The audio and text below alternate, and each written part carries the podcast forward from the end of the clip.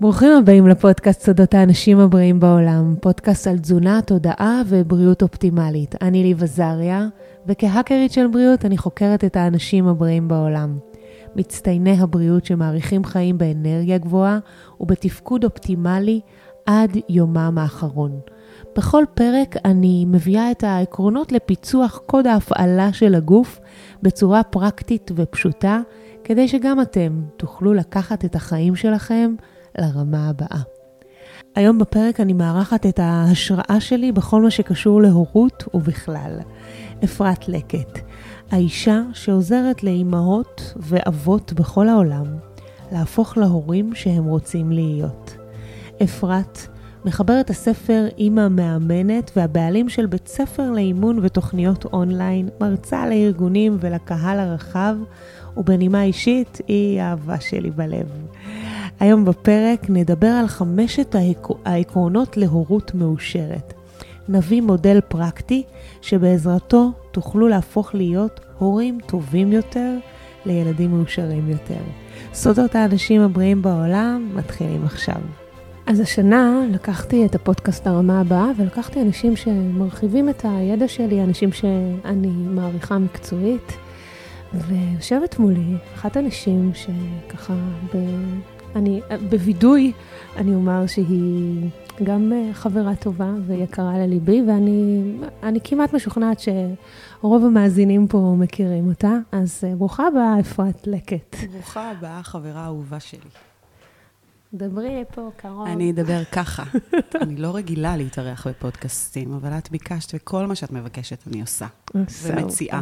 הייתי אומרת, הייתי, אם זה היה הפודקאסט שלי, הייתי פותחת אותו באותו אופן כנראה. הזמנתי אותך לדבר דווקא על העקרונות להורות מאושרת, וכשאני מסתכלת על חמשת העקרונות ככה שכתובים לי מול העיניים, אני ממש יכולה לזהות את האנשים הבריאים בעולם, אותם אנשים שאני חקרתי, ועל מה שהמדע מדבר היום. אז אותי ממש מעניין, אני בטוחה שגם את הקהל שמאזין לנו, יכול להיות הורה מאושר, ואני מניחה שהפועל היוצא זה ילדים מאושרים. לגמרי. אמ, אז אה, מה זה בכלל הורה מאושר, אפרתי? מה זה הורה מאושר וילד מאושר? אני חושבת שיש איזושהי, אה, למרות שהמדע של הפסיכולוגיה החיובית ומדעי העושר אה, מאוד ככה תופס ווליום ותאוצה, לפחות ב-12 שנה שאני מצויה בתוכו, אני חושבת שאחת הטעויות היא לצפות להיות מאושר כל הזמן. והמאושר הזה, ה vision או ה image שיש לנו בראש, זה שמח כל הזמן, זה מרוצה כל הזמן, זה מחייך כל הזמן, זה נהנה כל הזמן. אבל לשמחתי, אם אני לוקחת uh, כמה, 13 שנה אחורה, 12 שנה אחורה, באחד מהמיזמים שלקחתי בהם חלק, הקמת בית הספר המונטסורי דרך הילד בכפר הירוק, פגשתי את מי ששינה את חיי במובן הזה, דוקטור טל בן שחר.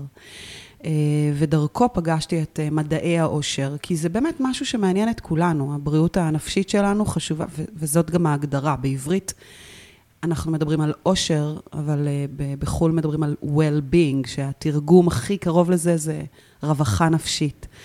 אז רווחה נפשית, ברגע שצללתי לתוך התכנים, גם של טל בן שחר וגם של חוקרים נוספים בתחום, אז יש כל מיני נוסחאות. אה, למה זה אושר. גם לטל, כשאני פגשתי אותו בתחילת הדרך, הנוסחה הייתה אושר שווה הנאה פלוס משמעות. ברור לנו שרק הנאה לבד לא מייצרת לנו אה, חיים ברווחה נפשית, וגם משמעות לבד, בלי ההנאה, כן, אם נסתכל נגיד על וורקוהולים. וורקוהוליקים, אנשים שעובדים המון, רק עובדים, ומייצרים המון המון משמעות מתוך ההשפעה שלהם בעולם. זה לא מספיק. וגם אנשים שרק נהנים, זה לא מספיק. אבל הדבר המדהים אה, זה בגלל שאני נדבקתי לדוקטור טל בן שחר, ולאורך כל השנים אני ממש עוקבת אחרי הכתבים שלו, ולוקחת את הקורסים שלו, ועכשיו אני במהלך קורס אינטרנטי מאוניברסיטת מיאמי שהוא מעביר. בעיניי הקורס הכי מקיף ומעמיק, כמו שטל יודע. והוא כבר אה, הרחיב מאוד את הנוסחה. והוא בעצם פירק אותה או חיבר אותה לשלושה, לחמישה תחומים שכל אחד מהם, עבודה שלנו, עבודה מנטלית, ולא רק שלנו, בכל אחד מהתחומים האלה, מייצרת סבירות גבוהה יותר, או חיים אה, בעבודה על עושר. בכלל, המדד לעושר הוא לא להסתכל על כמה אני מאושרת היום, זה אף פעם לא נמדד ככה, אלא היכולת שלי להסתכל איך אני מאושרת היום ביחס ללפני חצי שנה. זאת אומרת, האם מדדי האושר שלי עלו, העבודה שלי על האושר שלי, כי זו עבודה, זה לא פשוט קורה. האם היא עלתה, האם היא התפתחה, האם הרחבתי, העמיקה את האחיזה, ואם כן, אז אני יודעת גם לשפר אותה לעוד חצי שנה קדימה. אז ככה זה בהורות, וככה זה עם ילדים. וזה ממש מחבר אותי, את יודעת, כשאני ככה ביקרתי את, וחקרתי את האנשים הבריאים בעולם, אז הנוסחה היא אף פעם לא תעשי רק ככה, נכון. אלא בעצם זה הרבה יותר הוליסטי, ובסופו של דבר, אם זה, אם, אם אני עובדת בכמה מישורים, אז אני יכולה בעצם לנהל אה, שגרת חיים בריאה, ובעצם לראות איך אני חיה את חיי, אה, לא רק היום, אלא את מדברת על העבר, ואני מדברת נגיד על עוד עשר שנים קדימה, עוד עשרים שנה, כדי לראות את האופק הזה. אז... אני uh, מדברת על העבר בשביל להסיק את המסקנות לאיך אני חיה עכשיו, וכדי ביחס. ליצור את הקדימה. Mm-hmm. זאת אומרת, העבר הוא אף פעם לא...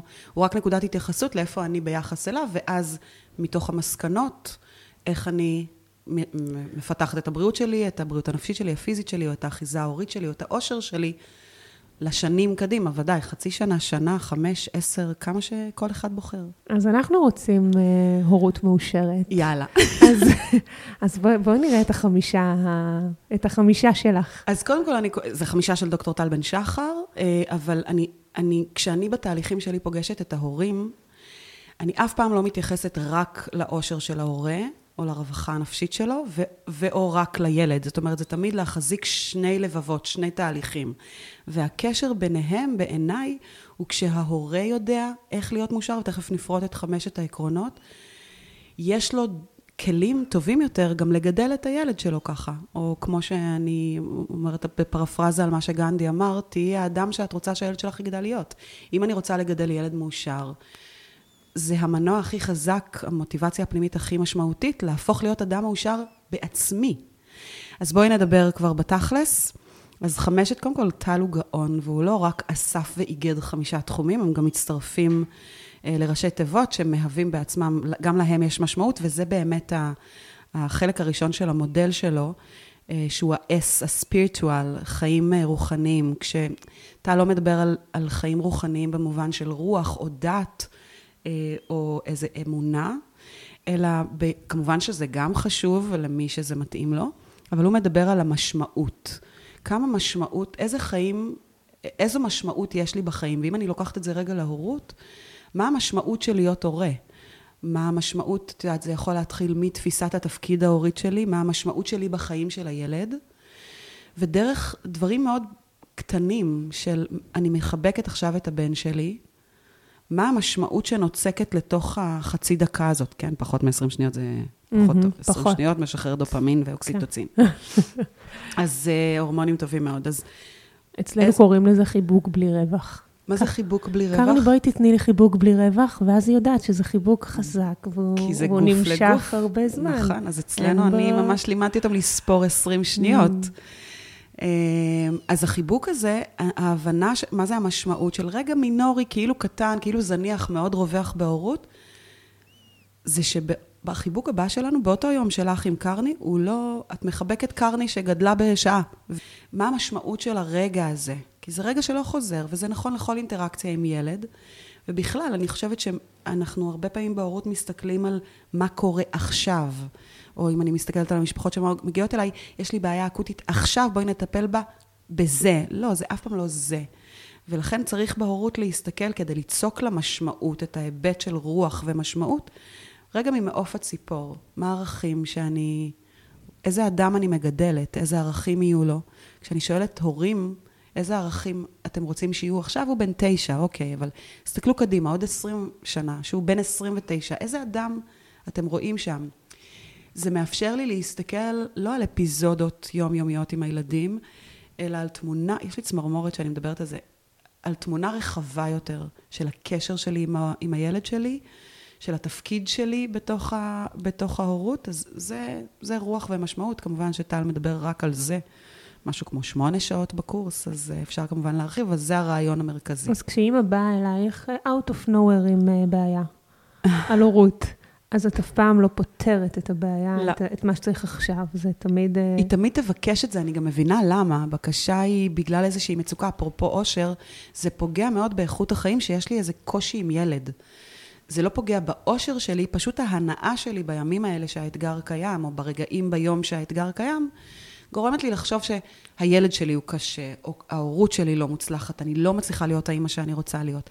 היא תבוא בשביל טיפ, זה בסדר, ככה היא צריכה לבוא. Mm-hmm. התפקיד שלי, אפרופו המשמעות של התפקיד שלי, היא אף פעם לא לתת טיפ, היא תמיד להסתכל שנייה רחב יותר, וזה מתקשר גם להמשך המודל, רחב יותר, כדי שיהיו לה כלים לא רק לאתגר הזה, אני אין לי עניין לפתח בתלות, אני חושבת שזה אפרופו פוגם מאוד באושר, לעומת חופש. אני רוצה שיהיו לה כלים וידע שמתוכם היא תוכל לשכפל, אוקיי, אז עכשיו האתגר הוא כזה, מחרתיים הוא ייראה אחרת, בגיל 16 הוא ייראה אחרת מגיל 6, ועדיין הכלי שאתן לה הוא אותו כלי, שזה ההבדל מטיפ. טיפ פותר לה את הבעיה הזו, מחר היא צריכה עוד טיפ ממני, אני לא רוצה. אני רוצה הורים שיש להם את, ה, את, ה, את היכולת לפתור את הבעיות ההוריות שלהם בכוח עצמם, דרך המידע שאני אוספת, אבל בכוח, בכוח עצמם. אה, כי הורות זה כמו תזונה, כמו, כמו ספורט, כמו, כמו נכון. מידע, זה לא... כשכותבים לי באינסטגרם, רגע, את, יכולה להגיד לי, אני רוצה לרזות שלושה קילו, את יכולה להגיד לי מה, מה לאכול? אני לא מכירה אותך, אני לא מכירה את הצרכים שלך, את סגנון החיים שלך, מי את, בת כמה את. אין לי בכלל, אין לי, אין לי, אין לי את הפרופיל שלך, אני לא יכולה אה, לעזור לך, אז זה, זה בדיוק, תני לי כלי, או תני נכון, לי טיפ. גם בהורות, מה סגנון החיים, מה הערכים שחשובים, יש משפחות בערכים כאלה, יש אין סוף דרכים להיות משפחה מאושרת, אבל התמהיל הוא, הוא שונה. אז זה ה-S, זה הספיריטואל, הרוח, המשמעות. החלק השני של המודל מדבר על פיזיקל, פה אין צורך להרחיב, כל, כל הפודקאסט שלך אה, מתעסק בזה. זה בעצם הבריאות הפיזית והנפשית שלנו. אבל אני רוצה לתת רגע את הנקודה ההורית שם, שלפעמים היא כשל, בעיקר אצלנו האימהות.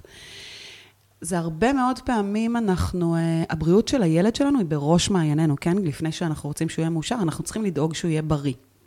זה הולך ביחד. אז כשהילד שלי חלילה וחס מרגיש לא טוב, אני מיד ארוץ, אבדוק, אעשה גוגל, אשלם פרטי, אקח אותו מיד למומחה, כדי לפתור לו את בעיית הבריאות. אבל אני כאימא יכולה להסתובב עם כאב כתף ארבעה חודשים, עם איזשהו, איזשהו שן שמציקה לי, חצי שנה. אם זה היה הילד שלי, זה, זה היה מקבל בפריוריטי, בסדר העדיפויות שלי, מאוד מאוד למעלה. לא, אומר טל בן שחר, המודל הוא לא מודל הורי. ואני לוקחת אותו למקום ההורי, ואני אומרת, את רוצה לגדל ילדים מאושרים? הדבר הראשון זה בריאות הנפש שלהם ובריאות הגוף שלהם, מעולה, וגם שלך. אם את כאובה, כמה סבלנית את יכולה להיות לילד שלך? פחות מאשר אם את לא. אם השן שלך מציקה לך, כמה קור רוח יש לך, או אורך רוח יש לך? פחות. מאשר ש, שאת בטוב. וזה לא רק זה, זה, אני מדברת על ה basic, כן?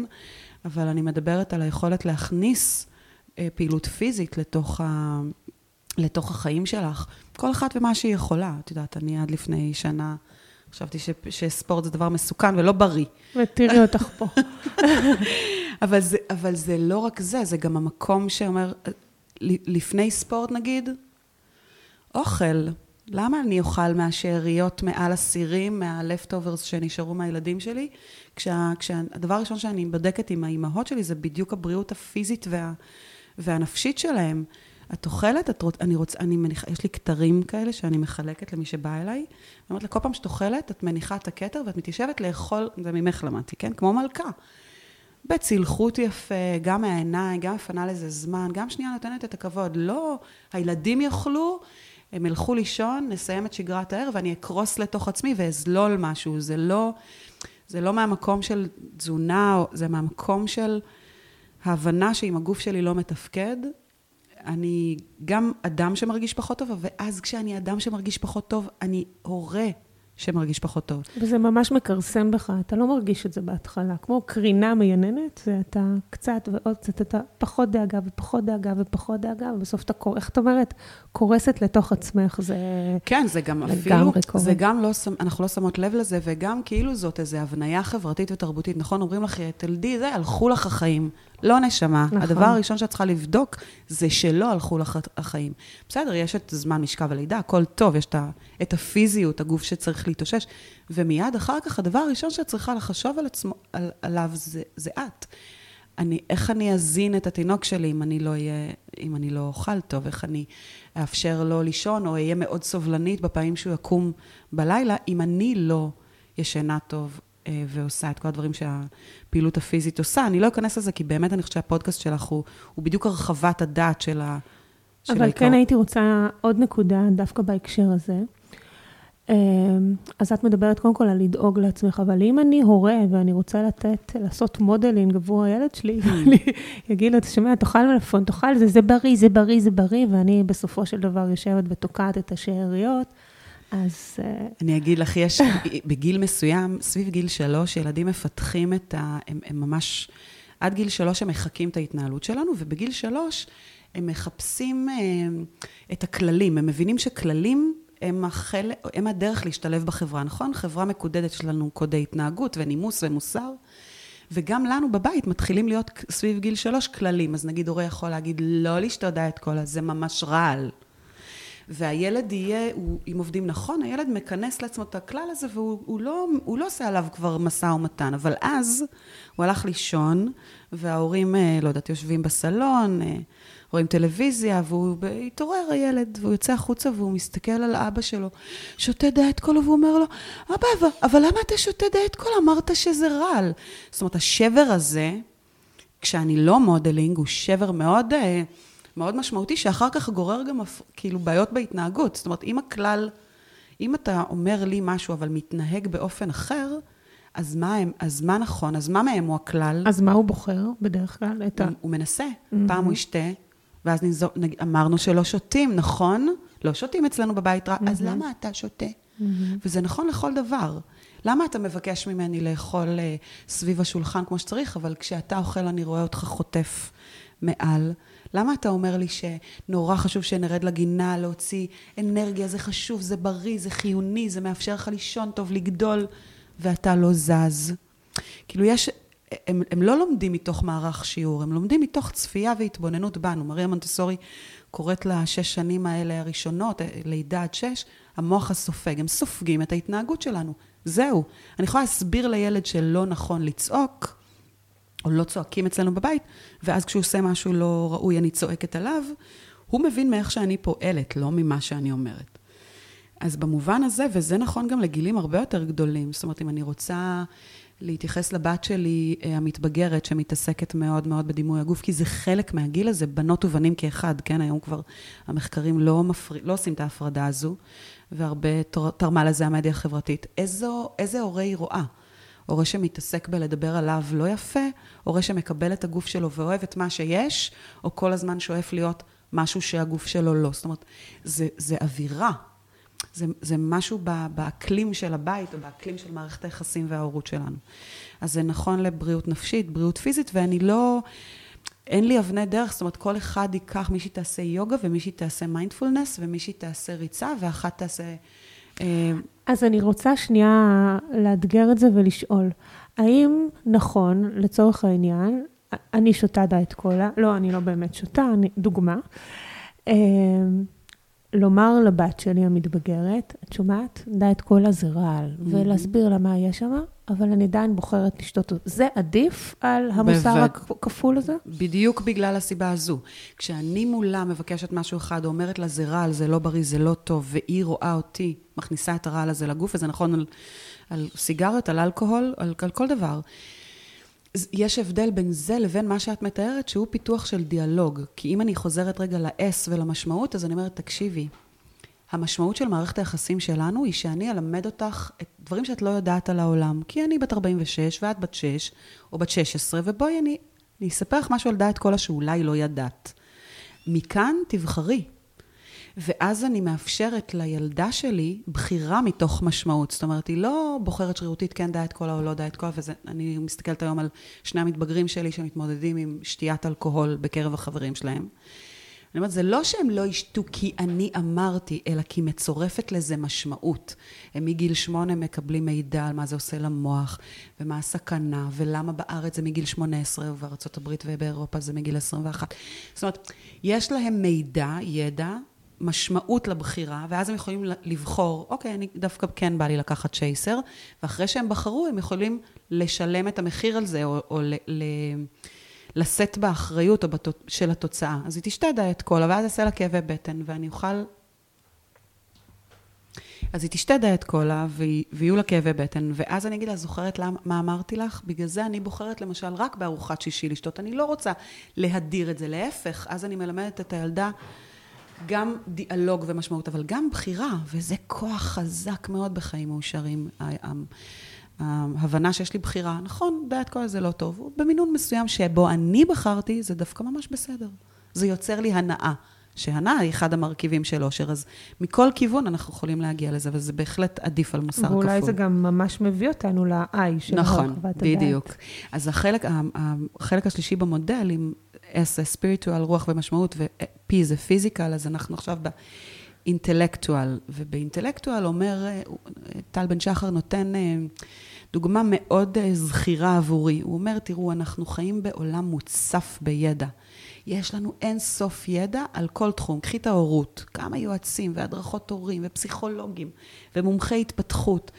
אומר, ואז אנחנו מוצאים את עצמנו גולשים על פני הידע הזה. אנחנו בשום ידע לא צוללים פנימה לעומק. ובהקשר ההורי, מהזווית שלי, כמישהי שהיא מאמנת הורים, אני אומרת, אתם לא חייבים להתחבר לגישה של אימא מאמנת. אפשר להתחבר לכל גישה שתבחרו, אנתרופוסופי, מונטסורי, הדרכה כזו, הדרכה כזו. אבל כשבחרתם, תעמיקו בה. ת, תצללו אל תוך התכנים. בחרתי באמא מאמנת, אז אני קוראת את הספר ואני נכנסת לתוכנית הליווי ויש לי את המועדון. בחרתי אדלר, אז אני הולכת לקורס, לקבוצת הורים. אני קוראת את הספרים שמדריכות ההורים המצוינות שיוצאות משם כתבו. אני, אני בוחרת את הנישה, לא בלי תשומה, אני יכולה להיפתח, כן, לעוד גישות ולעוד מרחבים, אבל את העמקה האינטלקטואלית, אה, אני אעשה שם, וזה, וזה בסדר לבחור. השנה אני צוללת לתוך התכנים האלה, לומדת, מבינה אותם לעומק, מתוך ההתנסות, מתוך עוד קריאה. הרי כל חומר, אני יודעת, שתינו כאלה, בעצם אנחנו חננות, אף אחד לא יודע, כן? אבל אנחנו קוראות ספר, ומיד אנחנו ניגשות לרשימה הביבליוגרפית, וזה מביא אותנו לשמונה הספרים הבאים שאנחנו נקרא, וככה אנחנו מתגלגלות לקבל עוד מידע ולהעמיק דעת, כל אחת מאיתנו בתחום הידע שלה. אז בהורות אני חושבת שהמידע מאפשר להורה, ויש לי המון כבוד לאינטואיציה ההורית, אבל אינטואיציה היא לא ידיעה. אינטואיציה היא איזה, אני לא יודעת, מתנה, מתנה איזה, נכון, תחושת הבטן. תחושת לי, בטן. כן, יש לי המון כבוד, גם לתחושת בטן אימהית וגם לתחושת אה, אה, בטן אבהית. ועדיין, במקומות שהיא לא מספיקה, והאתגרים ההוריים ממשיכים, זה תמיד הסימן שהאינטלקט חסר. זאת אומרת שחסר לי ידע. בין אם זה בשלב ההתפתחותי, בין אם זה בצרכים הפסיכולוגיים או הרגשיים של ילד בגיל שונה. שם, כשהאינטואיציה לא עובדת, שם זה סימן עבורנו, בהורות, להרחיב דעת. איפה, איפה שתבחרו, כל בחירה היא טובה. זה לא משנה, אני, אני אחד מהתשתיות אה, גישה של אימא מאמנת זה החינוך המונטסורי. יש לי גם אימהות שמגיעות מחינוך ולדורף, או מדמוקרטי, או מהחינוך המסורתי, וזה בסדר, כל אחת יש לה את הדרך שלה להיות האימא הטובה שהיא רוצה להיות. אין mm-hmm. דרך אחת, אין איזה תנ"ך. אפילו שהספר שלי מעוצב קצת ככה, אבל... אז זה המקום, זה הסימן. יש לך חסר, יהיה משהו שקורה שוב ושוב ושוב. כל יום בארבע וחצי יש לך טנטרום עם הילד, והאינטואיציה לא מספיקה, זה סימן שאת צריכה ללכת רגע, להקדיש אה, אה, זמן להרחבת דעת. גיל ההתבגרות, אותו דבר. אה, אני חושבת ש... טוב, לא, אולי פודקאסט אחר.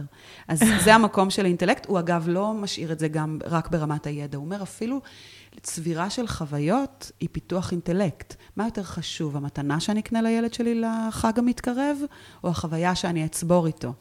והוא אומר, אוקיי, אז הלכתי איתו, אני החלטתי לבחור uh, חוויה. במקום מתנת יום הולדת, חוויית יום הולדת. והחוויה היא שייט קייקים בירקון. מה זה קייק? אפשר ללמוד דרך זה פיזיקה, הבדל בין נחל, ים, אגם, כאילו אפשר ממש לה... אני לא רק הולכת לקייק, צוברת את החוויה, חוזרת הביתה. יש שם פסטיבל שלם שיכול להתקיים. אנחנו עושות ל... לא יודעת, טיול בת מצווה, נסעתי עם אלה לפריז, אז מה זה? מה, איזה אה, הגות יצא משם? איזה נשים חזקות אה, יצאו משם? אז כשאנחנו מסתכלות על החנות של שנל, אנחנו לא רק רואות את האופנה, אלא אנחנו מבינות מה עומד מאחורי הדבר הזה. זאת אומרת, זה היכולת ל... ל, ל לקחת את האינטלקט לכל מיני מקומות, ולנו כהורים יש הרבה ידע.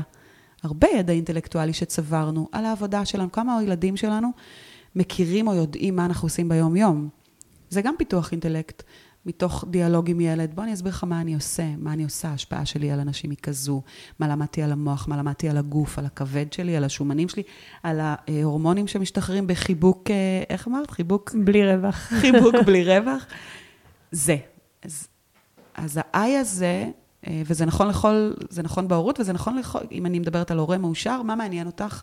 מעניין אותך, אה, לא יודעת, אני צללתי לספורט, אז במשך שנה, רק בדקתי כל מיני סוגים וסגנונות של ספורט, והבנתי איך הגוף עובד ומה הגוף צריך.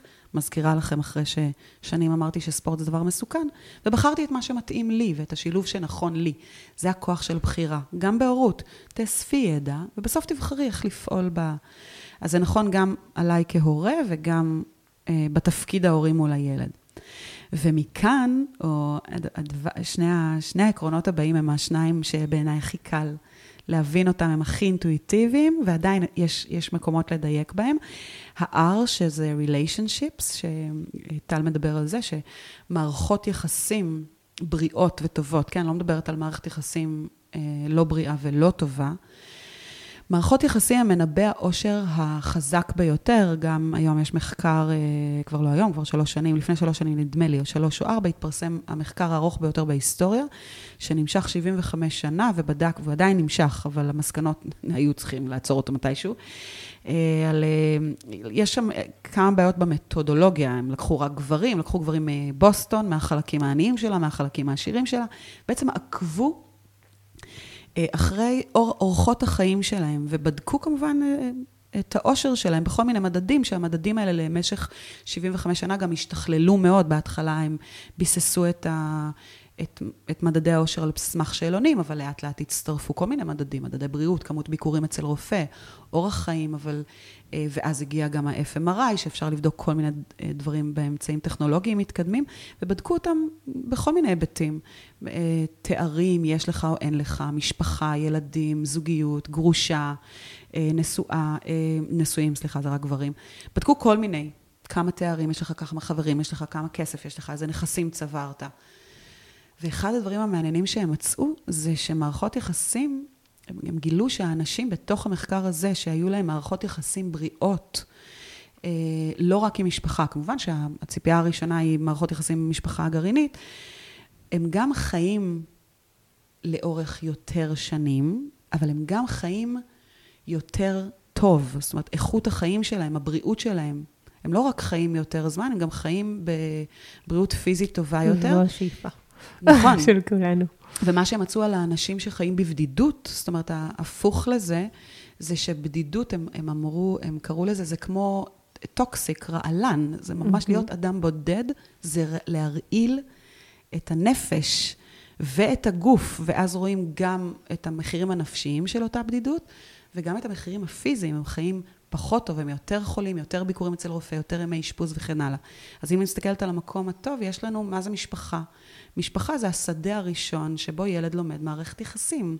גם בין שני ההורים, אפרופו, לא רק שווה לי לדאוג להיות אדם מאושר, אלא שווה לי לדאוג להיות גם בזוגיות מאושרת, כי בן או בת הזוג שאני חיה איתו או איתה, הם המודלינג הראשון של הילדים למערכת יחסים. ולכן האמירה הזאת היא שבכל פעם, גם אתמול אה, אחת הנשים בתוכניות שלנו, בכלל בתוכניות קורה, הם באים, באות ל- ללמוד תזונה, אבל אז מתקלפות ומתקלפות ובוחרות אה, כל, את בטח מכירה את זה גם אצלך בהורות בתוכניות.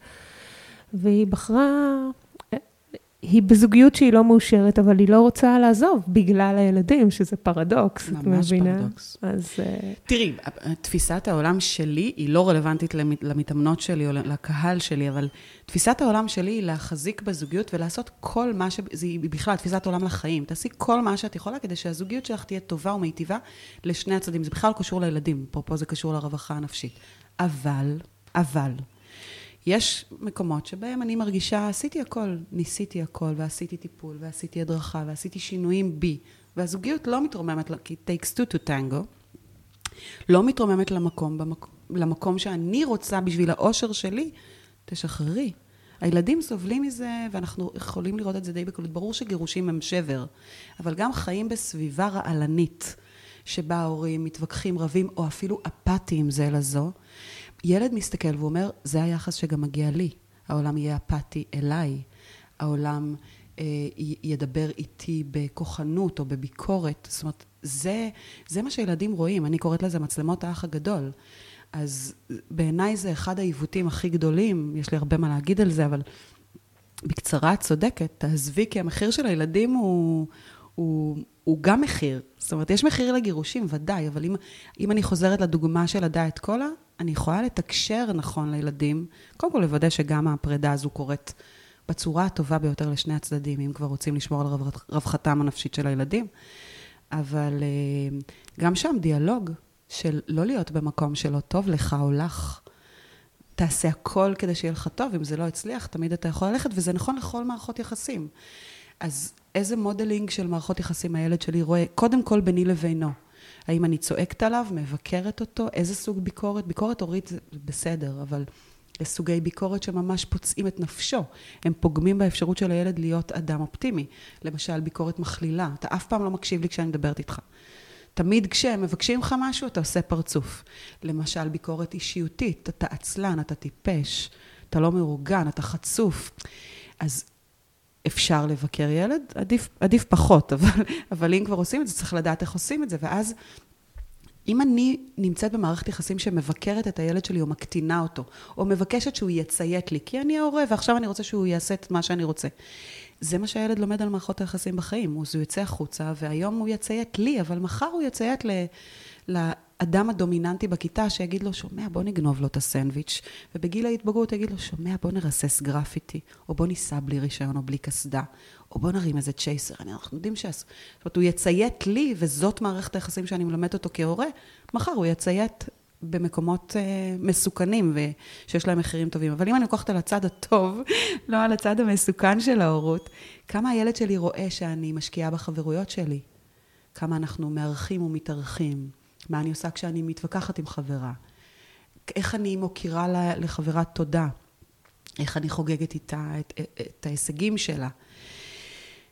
זה המודלינג, אז גם אני מרוויחה כי אני מבנה את, את מערכות היחסים שלי, אבל גם הילדים שלי צופים בי ומסתכלים עליי, והם, ואז אני יכולה לדבר איתם על מערכות יחסים לא טובות בחיים שלהם, ואני אומרת לו, מאמילה, יונתן הוא באמת חבר טוב כשהוא מדבר אליך ככה? כשאני ולבנת נפגשות, איך אתה רואה שאנחנו נפגשות, איך אנחנו מדברות זו לזו? זה מה שהוא רואה, אז אני יכולה דרך זה לנתב אותו ולהגיד, אתה רואה, אלה מערכות היחסים שאתה ראוי להן. אז זה relationship, יש המון מה לעשות עם relationship, וכל יום אני יכולה לבנות, אני כל יום בונה את הלבנים במערכות היחסים שלי. כי יש לך כל כך הרבה database לעבוד עם מערכות יחסים, כל סיטואציה הבית. בתוך נכון. הבית יכולה לתרגם אותה. נכון, האם אני עכשיו כופה עליו או יושבת רגע להסביר לו? אני למדתי את זה ממך, עם ליה שלי, זה ממש ככה. אם אני יושבת uh, לחשוב איתו על פתרונות, או נותנת את הפתרונות כהורה, שזה בעיניי לא התפקיד שלנו, mm-hmm. אפרופו המשמעות. האם התפקיד שלי הוא לנהל את חייו של הילד, או האם התפקיד שלי הוא להסביר לילד איך להתנהל בתוך חייו שלו. אלה שתי זירות שונות לחלוטין, שחייבים להרחיב דעת בשביל להכיר אותן. ואז נגיע לסוף, לחלק האחרון במודל, אה, שהוא הוא נשמע, אני אגיד אותו, זה the emotional, כן? אז אנחנו ב-spiritual, physical, intellectual, relationship ו-emotional, זאת אומרת, המקום שתופס הרגש בחיים שלנו, וברור ש... בסדר, מה, מה יש לך לחדש במקום הזה?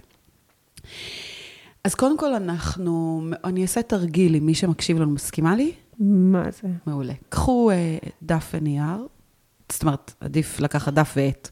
זאת אומרת, כלי כתיבה ו- ומכשיר כתיבה ומקום לכתוב בו, ותכתבו, תעצרו שנייה את הפודקאסט, את ההקלטה, ותכתבו רגע את כל הרגשות שחוויתם בשבוע האחרון. אם קשה לכם שבוע, בארבעה ימים האחרונים. ותראו מה עולה שם.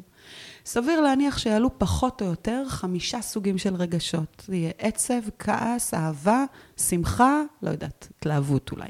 נגיד, בדרך כלל זה. אני עושה את התרגיל הזה מאז שפגשתי את, ה, את דוקטור טל בן שחר, אבל זה בדרך כלל מה שעולה. ואז אני אומרת, רגע, נכון, באתגרים הוריים הרבה פעמים אני מוצאת את עצמי אומרת לילד, אתה כועס, אתה עצוב, אתה עייף, שזה בכלל לא רגש. או במקום הגרוע יותר, ילד נפל, הלך, הלך, הלך, הלכתי עם זוהי וקרני, ירדתן לגינה, וזוהי ככה עוד לא בשיווי משקל, טק, נפלה. מה הדבר הראשון שהרבה הורים יגידו? לא את, כי את כבר יודעת. מה יגידו? היי, ממי, לא קרה כלום. או כמו שאני הייתי אומרת בעבר, עד החתונה זה יעבור. לא משנה שאלה הייתה מסתכלת עליהם, מה, זה חתונה? מה את רוצה? ואז הייתי אומרת לה, אז להזמין אמבולנס בציניות, כי חשבתי, יאללה, דחקה תעביר את זה, מתקדם הלאה בחיים, נפלת, לא קרה כלום. קרה המון. היא הלכה, הלכה, הלכה, בום, פתאום היא נפלה. קודם כל זה מבהיל. אז הרגע שהוא בהלה ולא כעס, ואז זה מביך, יו, כולם עומדים ואני מרוחה פה על הרצפה, זה נורא מביך. רגש אחר, בהלה, מבוכה. שלישית זה כואב, זה באמת פיזית זה כואב, אוקיי? זה אולי אה, מתסכל, זה אולי מאכזב, זה אולי מבייש. זאת אומרת, יש המון רגשות שעולים כשאנחנו אומרים לילד, לא קרה כלום. דוקטור טל בן שחר מתייחס לאמושיונל, הוא. הוא טבע את המונח שנקרא הרשות להיות אנושי. אחת הנטיות או הטעויות הנפוצות. ביחס להורות מאושרת, חיים מאושרים, זה שצריך להיות כמו שפתחנו, happy, happy, joy, joy כל הזמן. לא. אושר אמיתי הוא הרשות להרגיש את כל קשת הרגשות. הוא מדבר ממש על, הוא אומר, דמייני שיש לך קנה ושת, וכאילו יש לך עוד צינור דמיוני. שבתוך הצינור הזה עוברים כל הרגשות, גם המכאיבים, הם לא שליליים, גם המכאיבים וגם המשמחים, המהנים. כל הרגשות. עכשיו אני נורא נורא מקנאה באימא, שאני רואה שהיא אימא, שהיא מצליחה להיות אימא כמו שאני רוצה להיות ולא מצליחה. אני נורא מקנאה. אני לא רוצה להכיר ברגש הזה, כי זה ממש מכאיב לחשוב שאני מקנאה במישהי. אז אני מדחיקה את זה. איך אני מדחיקה את זה? אני אומרת, טוב, בסדר, היא, היא כל היום בבית, יש לה את הזמן להיות, או בסדר, היא כזאת וכזאת, אני מפחיתה ערך, או מפתחת כעס, אוי, למה היא, למה זאת העוגה שהיא הכינה ליום ההולדת? עכשיו היא יצרה סטנדרט לימי הולדת שאני לא יכולה לעמוד. נכון, יש לנו, כל הפעולות האלה הן פעולות שמדחיקות את הרגש המכאיב של הקנאה. ואז אם הצינור, אם אני הולכת לצינור הדמיוני הזה, שהוא צינור הרגשות, בעצם מה אני עושה? לאט לאט אני סוגרת אותו. אז אני לא רוצה להרגיש קינה, אז אני סוגרת את האפשרות להרגיש קינה, אבל אם זה הצינור שדרכו עוברים כל הרגשות שלי, once עצרתי אותו מפני רגשות מכאיבים מסוג, כל הסוגים, קנאה, אכזבה, כעס, תסכול, מרמור, ייאוש, פחד, לחץ, כן? גם חסמתי אותו מפני רגשות טובים. זאת אומרת, אז גם השמחה שלי היא לא, היא לא השמחה החופשית, היא מוגבלת. אני לא יכולה לחוות שמחה, כי יצא, חסמתי את, את הצינור הזה.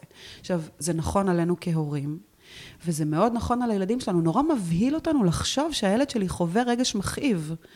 להפך, אני אמורה לאפשר לו להרגיש אותו, לתת לו לגיטימציה. כשילד נופל ונבהל, ואני אומרת לו, לא קרה כלום, הוא אומר, אוי אוי אוי, כנראה שאסור להיבהל. אוי אוי אוי, כנראה שאסור להפגין החוצה כאב, בכי. אסור לי לבכות. לא, לא, אל תבכי, אל תבכי. מה אנחנו עושים? ילד בוכה, מיד אנחנו... אני שוכחת שאנחנו בפודקאסט, אז אני מראה לא קרה כלום. כן. לא קרה כלום, ומנגבת לו את הדמעות. למה? הרשות להיות אנושית בעצם... תחשבי שהמסר לילד אומר, אסור לך לכעוס, אסור לך להיבהל, אסור לך לקנא, אסור לך לחשוש מהבחינה מחר. אתה צריך להדחיק את הרגשות האלה. אומר דוקטור טל בן שחר, להפך, אחד, תנו לגיטימציה. קודם כל, זה נורא מנרמל. איזה קטע קנאה, נכון, זה רגש לא פופולרי. בכוונה אני נותנת דוגמה של קנאה, כי במשפחה, הרי יש ילד, וכל הצרות מתחילות בילד הבא. הילד הבא מגיע, הילד הבכור מקנא. ואנחנו רוצים לעשות הכל שהוא לא יקנא. לא, שיקנא. בואו נעבוד עם זה. אז אחד, לנרמל לילד שזה בסדר להרגיש את כל קשת הרגשות, גם החיוביים, או הטובים או המענים, וגם המכאיבים. והדבר השני זה שכשאתה חווה רגש מכאיב, דע שהוא לא כאן להישאר תמיד, אתה לא תמיד תהיה במבוכה על זה שנפלת. את לא תמיד תקנאי במי שיש לה שיער ארוך וחלק ולך יש מטולטל, לא. בואי נראה איך אפשר לפתור את זה. אה, או, או איך אפשר לעבוד עם זה, לא לפתור את הרגש. אני רוצה לתת לה מקום להרגיש את כל, ה... לילדים, מקום להרגיש את כל סוגי הרגשות בזה שאני, א', יודעת לשיים אותם. למה ביקשתי את התרגיל של החמישה? לכו להרחיב דעת. יש המון סוגים של רגשות. יש הבדל בין אני חוששת לבין אני פוחדת לבין אני חרדה. יש הבדל בין אני אה, מאוכזבת, שזה רגש נגיד אה, ראשון, ואז אני כועסת, ויש הבדל בין כעס לזעם. זעם הוא עוצמה הרבה יותר גדולה. עכשיו, אם אני מדייקת לילד, ואני אומרת לו, ממי אתה לא זועם, אתה כועס, או אתה לא כועס, זה ממש גרם לך לזעם, יש הבדל, ואז כשאני עוזרת לו לתת שם למה שהוא מרגיש. אם לי יש רק חמישה כהורה, רק חמישה סוגים של רגשות, גם לילד שלי יהיו. אבל יש חמישים. בואו נלמד, נרחיב דעת באינטלקטואל. נכיר את החמישים ונתחיל להראות לו, היי, אתה רואה? זה תסכול. היי, זאת קנאה. היי, זו מבוכה. היי, זה ייאוש.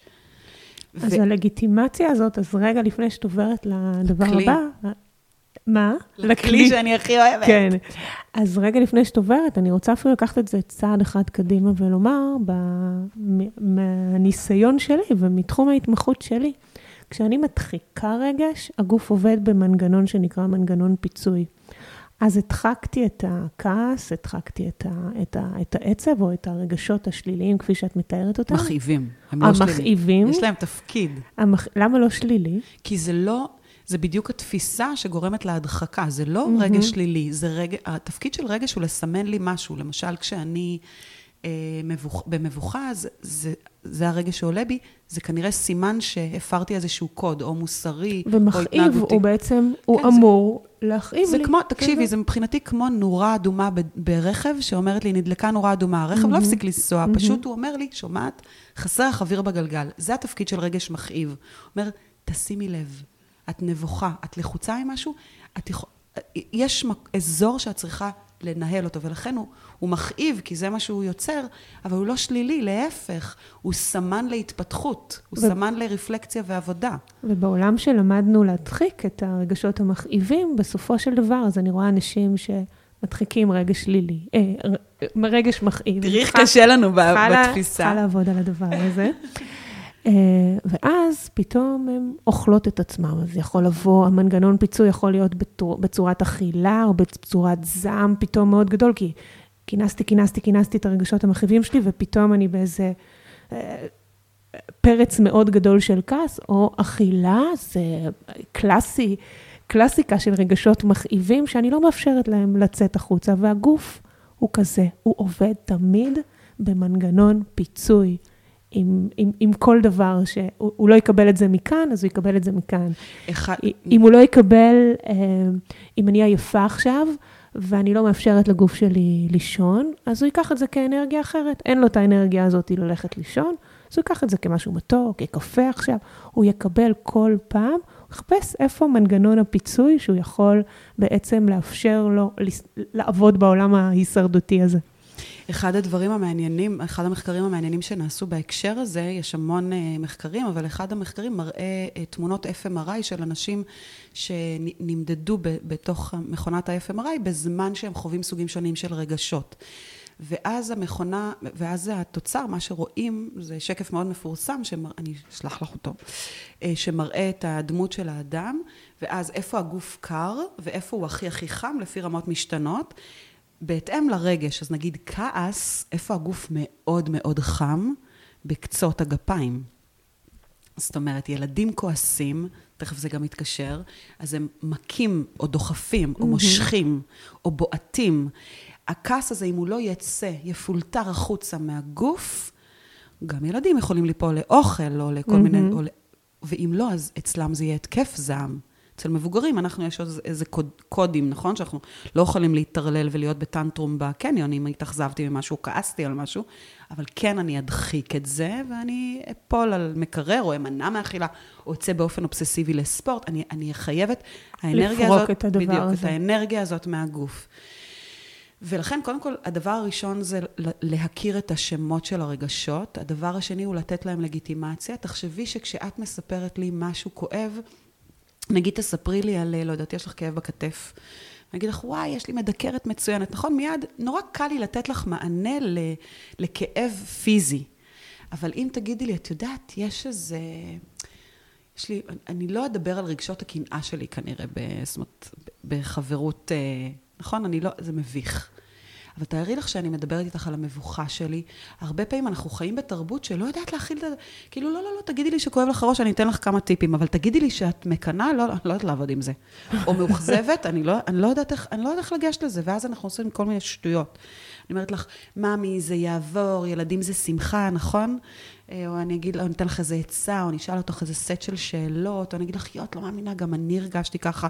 וכל הפעולות האלה שהתרבות שאנחנו חיים בה רגילה, לפעול מול רגש מכאיב ככה, אצלנו קוראים לזה תמותי, היא נותנת לי תחושה שזה לא בסדר שאני מרגישה את הרגשות האלה. ואני אומרת, הטכניקה, אפרופו גם להיות הורה מאושר ואדם מאושר, זה קודם כל להגיד לך, לתת לך את המקום להיות, את נבוכה, פשוט להיות איתך שם. לא לתת לך עצה, לא לשאול שאלה, לא לנסות לדלג איתך מעבר לזה. עכשיו, עם ילדים אנחנו עושים את זה בקלי קלות, כי באמת, בבטן הרכה קשה לי לראות אותו שכואב לו. פשוט להיות עם הילד בזמן הכאב שלו, להחזיק לו את היד, או לתת לו, כן, מגע דופמין אור לאור, או להיות איתו, לתת לו כוס מים, לא אוכל, כי אז הנה, הנה נולדים שם החיבורים. זה השלב הראשון. ואז יש כלי מאוד מאוד פרקטי, שאני מאוד מאוד אוהבת, אמ, שהוא מתעסק, הוא בעצם אומר מה הרגש המכאיב יוצר, למה הוא כמו נורה אדומה שנדלקת ברכב, כי הוא אומר לך, יש כאן בעיה. שיצרה לך את הרגש המכאיב. בואי נראה איך אפשר לפתור אותה. רגש מכאיב הוא תמיד סימן שיש כאן בעיה. אז אם אני הורה מאמן, אני לא רוצה לפתור את הבעיה עבור הילד, אז אני רוצה לעבור איתו את התחנה הזאת. אני אתן ככה שתי, שני כלים שאני מאוד מאוד אוהבת. אולי נספיק גם לשלישי שאת התנסית בו, אז את יודעת מה? אולי נתחיל ממנו. כי דיברנו על זה שכעס הוא ברגליים, אז מה הרבה פעמים שאנחנו רואים ילד מקנא באחיו, או, ואז יש לו כל מיני התנהגויות כאלה, או תזזיתיות, או קצת מציקות, ואז אנחנו, די, די כבר, מספיק, מספיק. נכון? אנחנו עושים כל מיני... ואז אני אומרת, רגע, שנייה, אני מזהה שהילד שלי מקנא באחיו התינוק שנולד. אני יוצרת, לוקחת אותו הצידה, אומרת לו, אביתרי, זה קצת מפריע שאלה נולדה, זה ממש ממש מעורר קינה, אני יכולה להבין את זה. אחד, שיימתי לו את הרגש, ואז אני אשאל, מה אפשר לעשות עם הדבר הזה? עכשיו, אם אני מחברת למקום הזה, למיקום הזה שנתנו למשל על כאב, הרי כשילד מקנא, קנאה זה הרגש הראשון, והרגש הבא אחריו זה הכעס. אני מבינה שהוא צריך לפרוק אנרגיה דרך הגפיים. אז אני אגיד לו, בוא, יש לי רעיון טוב. כי אתה, אני רואה שמאז שהיא נולדה, אתה כל יום מקנא. לפעמים יותר, לפעמים הרבה, לפעמים בינוני, לפעמים מעט. בוא תראה לי. איך תראה לי? בוא תרקע ברגליים אם זה, אם אתה מקנא הרבה, תרקע המון פעמים, או תמחא כפיים המון פעמים. אם אתה מקנא בינוני, תמחא מעט פעמים. אם אתה מקנא קצת, אז תמחא ממש קצת או ממש חלש. וזה נכון על כעס ועל קנאה ועל, ועל זעם ועל כל הרגשות המכאיבים שצריך להם לרוקן אותם פיזית. כן, הלכתי איתו לקנות מתנה לחבר בגן, והוא רוצה מתנה, ועכשיו יש לי טנטרום מטורף ב... והוא זועם, והוא בוכה, והוא כועס. וזה בסדר, הוא רק ילד, מותר לו לבטא את הכעס. אם אני נבהלת מהדבר הזה, אני לא יודעת מה לעשות, אפרופו אינטלקטואל. אם אני לא נבהלת, אני אומרת, שנייה, שנייה, שנייה. בוא נעבוד עם הדבר הזה, כי הוא מאוכזב עכשיו. אה, והטכניקה הזו עם ילדים, א', פורקת את, אותו, את אותה אנרגיה פיזית שצריכה לצאת מהגוף. באמת? ספרי לי על זה. אני אספר ש...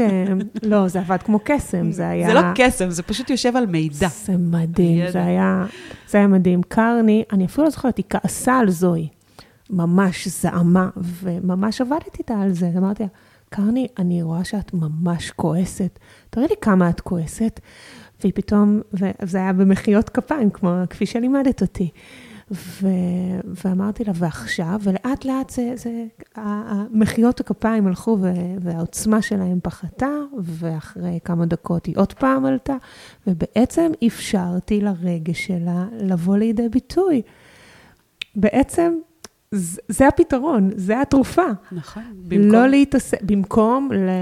אה, למה את עושה לה את זה? היא אחותך הקטנה, כזה. בדיוק. ו- וגם עוד משהו שלא ציינו, ברגע שאני מודה ברגש מכאיב בפה מלא, ואני מאפשרת לילד לבטא את הזעם שלו בלי שיפוט, תסתכלי מה אמרת. מחיאות הכפיים ירדו בעוצמה שלהם, כי בדרך כלל כשאני אדחיק קנאה, היא תהיה גדולה ומשמעותית. כשאני אסכים לדבר עליה, תהיה לי הקלה. לא, היא לא תיעלם, אבל דווקא הנפח שזה תופס ברגשות שלי יורד. גם לנו כמבוגרים, יש לנו איזה משהו שאנחנו רוצים לספר לחברה, ואנחנו לא מספרים, לא מספרים, וזה גדל, גדל נכון. לעוצמות של... פתאום את פורקת את זה, וזה... וזה כלום. וזה כלום. נכון, וזה, וזה, וזה לא כלום, זה היה, זה נוכח, התקדמנו הלאה בחיים. Mm-hmm. מה שהיה יפה אצל קרני, זה שכשהיא למדה את הטכניקה הזו, היא לימדה, זאת אומרת, צילמת לי סרטון okay. אוקיי. שהיא מלמדת את הקהל שלי, כי מילא אני אסביר, אבל כשילדה בת חמש מסבירה איך זה עבד לה, וגם את, היא ממש ראו בהסבר איך היא מבינה מתי צריך להשתמש בכלי הזה ואיך צריך להשתמש בו, וזה הקסם. ואז גם היא קיבלה מקום לרגש, ולא ביקורת, וגם היא קיבלה אסטרטגיה, עכשיו זה לחיים עצמם. היא תהיה עכשיו בת 15, 25. היא יודעת מה לעשות כשהיא כועסת, כי היא מבינה, אוקיי, אני כועסת, קודם כל אני נותנת לזה מקום, מה אני צריכה, מה יעזור לי? אז עכשיו זה כפיים, בגיל 5. בגיל 25 זה אולי יהיה לצאת לריצה, או, או לברוח למוזיקה, או לרקוד חמש דקות. זאת אומרת, תהיה לה כבר אסטרטגיה, והנה המשמעות שלנו כהורים בלגדל, לעזור להם לגדול, להיות אדם שמסוגל להתמודד עם החיים. והכלי השני, שהוא כלי מעולה והוא רלוונטי לכל גיל, כי יש לי חמישה כלים כאלה, אבל חלקם מתאימים, למשל הכלי הזה של תנועה, או הבעת דרך אומנות. תקשקשי, אם זה, אם זה ורוד את כועסת קצת, אם זה בורדו את כועסת הרבה. אה, זה מתאים עד גיל שבע, אבל הכלי הבא שאני אציג הוא מתאים לכל גיל, גם לנו כמבוגרים, הוא עובד עליי, הוא עובד לי גם בזוגיות, הוא עובד גם על הצרכים שלי. ולא לימדת אותי עדיין. הנה. הנה. מה, אני רוצה לחדש לך. אז הכלי הזה נקרא, טאדאם, הרשימה. הרשימה. מה זה הרשימה? הרי מתי הרבה רגשות מכאיבים קורים? כשאני רוצה סתם שסבתא תבוא לבקר, אבל סבתא לא יכולה היום. אבל אני, זה מאוד מעציב אותי וזה מאוד מכעיס אותי. וכילדה אני, אני רוצה את סבתא ואני רוצה אותה עכשיו. או כולנו אכלנו אה, את הקורנפלקס ונגמר החלב, ועכשיו אני רוצה עוד מנה, ואין, אין חלב. ואין דרך להשיג חלב עכשיו, כי לא יודעת. כי ממהרים לבית הספר, כי אין זמן, כי אין מי שילך להביא. זה מאוד מכעיס אותי.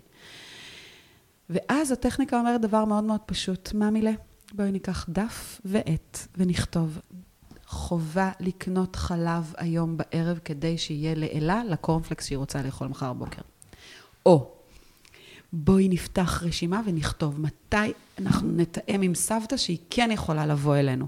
זאת אומרת, הרשימה נועדה, או למשל אותו ילד שנכנס לחנות המשחקים כדי לקנות אה, משחק לחבר שלו ורוצה עכשיו את המשחק שלו, אני יכולה לשבת להגיד לו, אי אפשר, אנחנו לא יכולים לקנות, זה עולה מאוד יקר. ילד לא מבין את ההסברים האלה. אבל אם אני אומרת לו, אתה יודע מה, תכף חג, או תכף יום ההולדת. בוא נכתוב ברשימה, רשימת המתנות שאביתר רוצה. הנה, ואני כותבת את הטרקטור הזה ראשון ברשימה.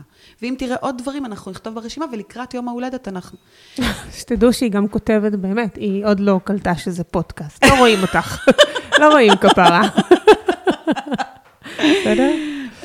רגעים של אושר. אני אנושית ואת נותנת לי להיות אנושית.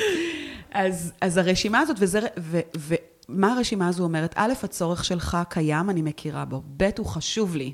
אז אני לא אחזיק אותו בראש, אני אכתוב אותו בנוטס ביום, בטלפון, בתאריך ביומן, אם זה נורא רוצה ללכת לגינת המשחקים, אין בעיה, בוא נראה מתי אפשר כן. גם עבדתי איתו על מתי הוא כן יכול לקבל את זה, ולא רק על זה שעכשיו לא, עכשיו אי אפשר.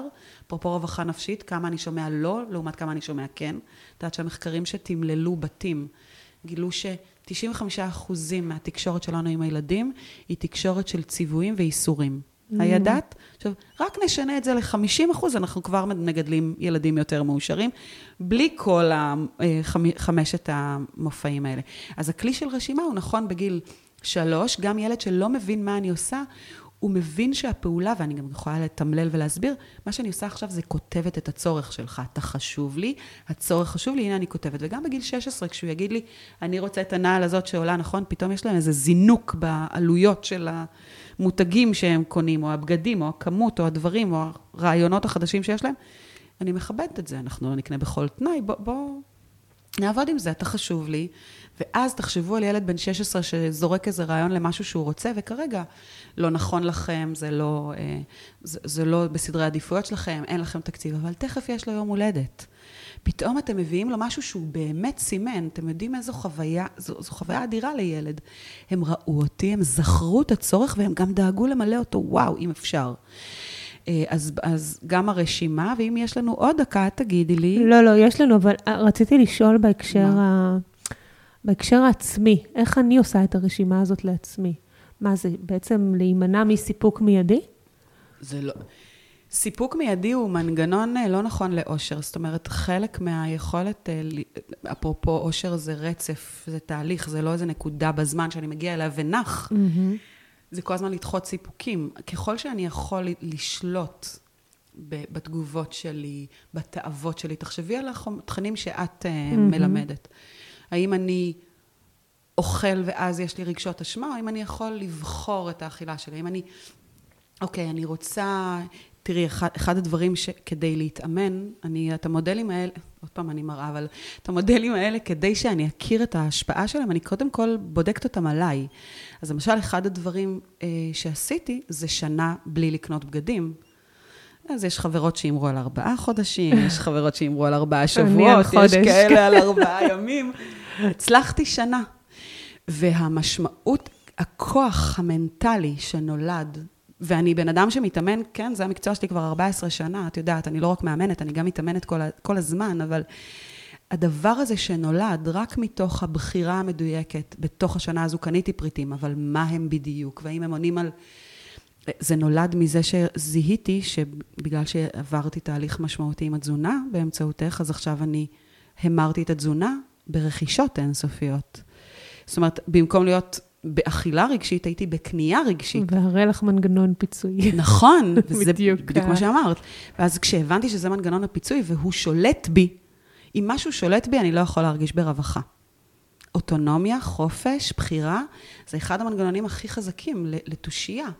אני יכולה לבחור איך החיים שלי יראו, איך הבוקר טוב, פעם היה סלוגן כזה של חברת אורנג', שראיתי אותו ומאז הוא זכור לי. בוקר טוב זה עניין של בחירה. אז אם אני קמתי לבוקר שאני מחליטה, לא יודעת מה יבוא היום, אה, מישהו יחסום אותי ואני אתעכב, ומישהו יאכזב אותי ואיזה לקוח יתלונן, אבל עדיין הבחירה שלי היא לראות ביום הזה את הטוב, היא לפעול בצורה אקטיבית להעלות את מדדי האושר שלי היום, היום. ההנאה והרווחה הנפשית. אז היה לי מישהו חסם אותי בחניה ואיחרתי בחצי שעה, אני אחבר לזה משהו טוב באופן אקטיבי. זה קרה לי, אני פסיבית מול זה. אבל אז זה, אז המקום הזה של רשימה, גם לנו יש סיפוקים, גם כהורים. מה זה לחנך בזמן סיטואציה? זה הרי השגיאה הראשונה שלנו. הוא יהיה הילד שלי עד 120, למה דחוף לי עכשיו להעיר לו? ראיתי שקרה בין אביתר לאלה משהו, תייגתי, שמתי לי ברשימה על מה אני רוצה לדבר, מה אני רוצה ללמד אותו או אותה בתוך הסיטואציה הזו. אפרופו אה, משמעות, איזה ערך אני רוצה, איזו מיומנות אני רוצה ללמד אותם. עכשיו. ואז אני מסתכלת, אני לא חייבת לעשות, להגיב עכשיו, אני יכולה לכתוב לי ברשימה.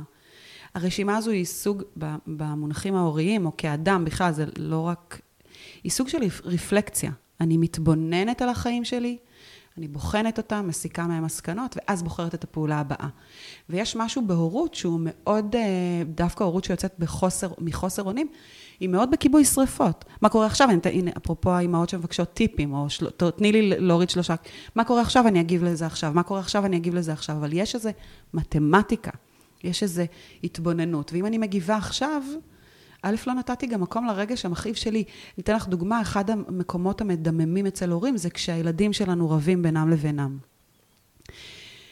כי אנחנו לא מסתכלים על מה שקורה עכשיו, אנחנו מסתכלים על מה המשמעות שהם יהיו בנתק, והמשפחה שלי לא... נכון? פתאום אנחנו... אפרופו ריליישנשיפ, נורא חשוב לנו שהם יהיו ביחסים טובים.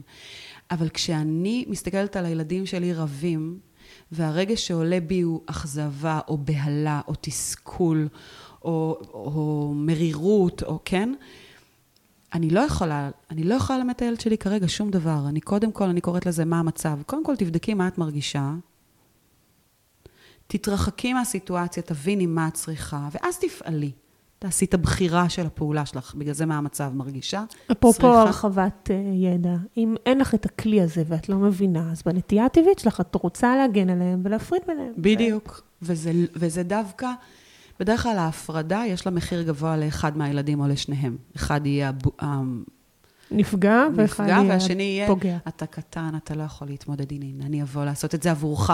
בעוד שיש פה הזדמנות אדירה, הרי קונפליקטים בחיים, במערכות יחסים, זה חלק בלתי נפרד בחיים.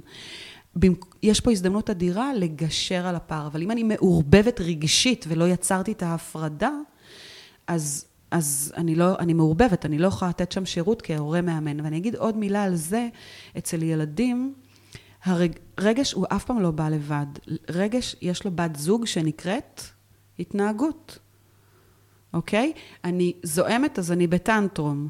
אני, אה, אני כועסת עלייך, אז אני או אצעק עלייך, או דווקא אמנע מקשר איתך. זאת אומרת, יש, זה תמיד בא פעולה. ביחד. והתפקיד שלנו באמצעות ההיכרות עם העולם הרגשי, ובאמת, זה, למה אמרתי לך? כי זה אוקיינוס של מידע. אוקיי. אפילו כהורה, שאלת מה התפקיד של הרכיב הזה כהורה, אני צריכה גם, אני צריכה ללמד את הילדים שלי להפריד בין מה שאני מרגיש למה, איך שאני מתנהג. זאת אומרת, מותר לך לקנא. אתה לא יכול למשוך לה בשיער. אתה כן יכול ללכת לטרמפולינה ולקפוץ 20 קפיצות כדי להוציא את הרגש המכאיב. וגם אני כהורה.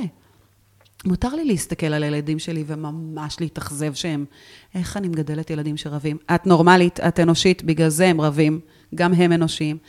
מותר לי, אבל גם אני צריכה להפריד בין רגש להתנהגות, והרבה פעמים אנחנו כהורים לא מפרידים בין הרגש להתנהגות. עולה בי משהו, טאק, אני צועקת, טאק, אני מענישה, טאק, אני מאיימת, טאק, אין לך מסך, לא הולך לתנועה, לא מקפיצה אותך לחוג. יורה. גם אנחנו לא מפרידים, אז המקום הזה הוא בעצם מזמין אותנו לשליטה ברגשות שלנו. אז, אז בעקיפין הגענו לזה שדחיית סיפוקים זה כלל מספר אחת.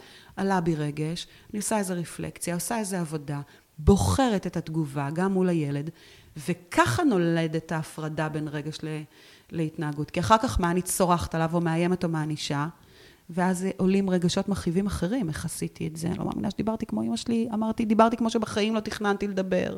איזה מסכן רעדה לו השפה, ככה שלחתי אותו לישון, איזה אימא גרועה. והנה, במקום רגש מכאיב אחד, יש לי חמישים, שיהיה בהצלחה, לישון, לאכול כמו שצריך, לדאוג לרווחה הנפשית שלנו. ותעצרי פה, כי אם לא, אני אדבר עד הבוקר. לא, היי, ויקיפדיה מהלכת. לא, תקשיבו, לא, לא נראה לי שהיה פלואו כזה בשום אחד מהפודקאסטים. שמעי, ואני מראיינת פה פרופסורים, דוקטורים ואנשי מדע, אבל אין, אפרת זאת אפרת. בואו נעשה סיכום. בואי נעשה סיכום. אז בעצם אה, נתת רק את האותיות, אבל בעצם יש משמעות, ל... יש מילה, נכון? כן, S זה spiritual, משמעות, רוח, בעצם... לכל האותיות יחד, נכון? אה, ספייר, מגדלור. Mm-hmm. תחשבו על זה שאנחנו יכולים, א', לעלות להסתכל מתוך, המגדלור זה הכיוון של החיים שלנו, מה זה, mm-hmm. מה התפקיד של מגדלור?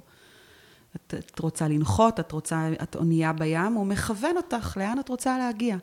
אז כשטל, כשדוקטור טל בן שחר מלמד את המודל הזה, הוא אומר, אין סיכוי שאנחנו נהיה בספייר הזה, במגדלור, כל יום, כל היום, אין, אין שום צ'אנס כזה, אבל הוא, הוא מייצר סקאלה, והוא אומר, תבדקי את המשמעות שלך, נגיד השבוע.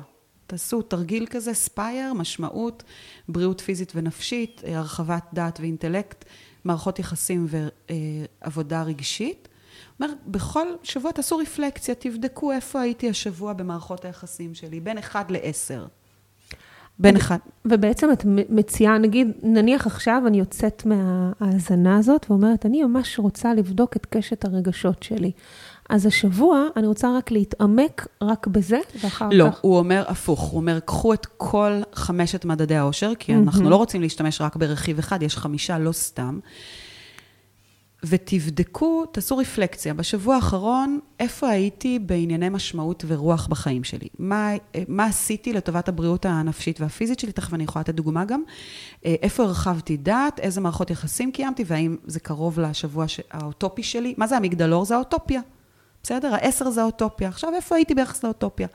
הכר, ההכרה הראשונה היא שאני לא יכולה להיות עשר כל הזמן, אבל אני כן יכולה, א', כל הזמן לראות את התנודות האלה, וכל שבוע, נגיד השבוע לא פגשתי בכלל חברות. שבוע שעבר לא פגשתי בכלל חברות.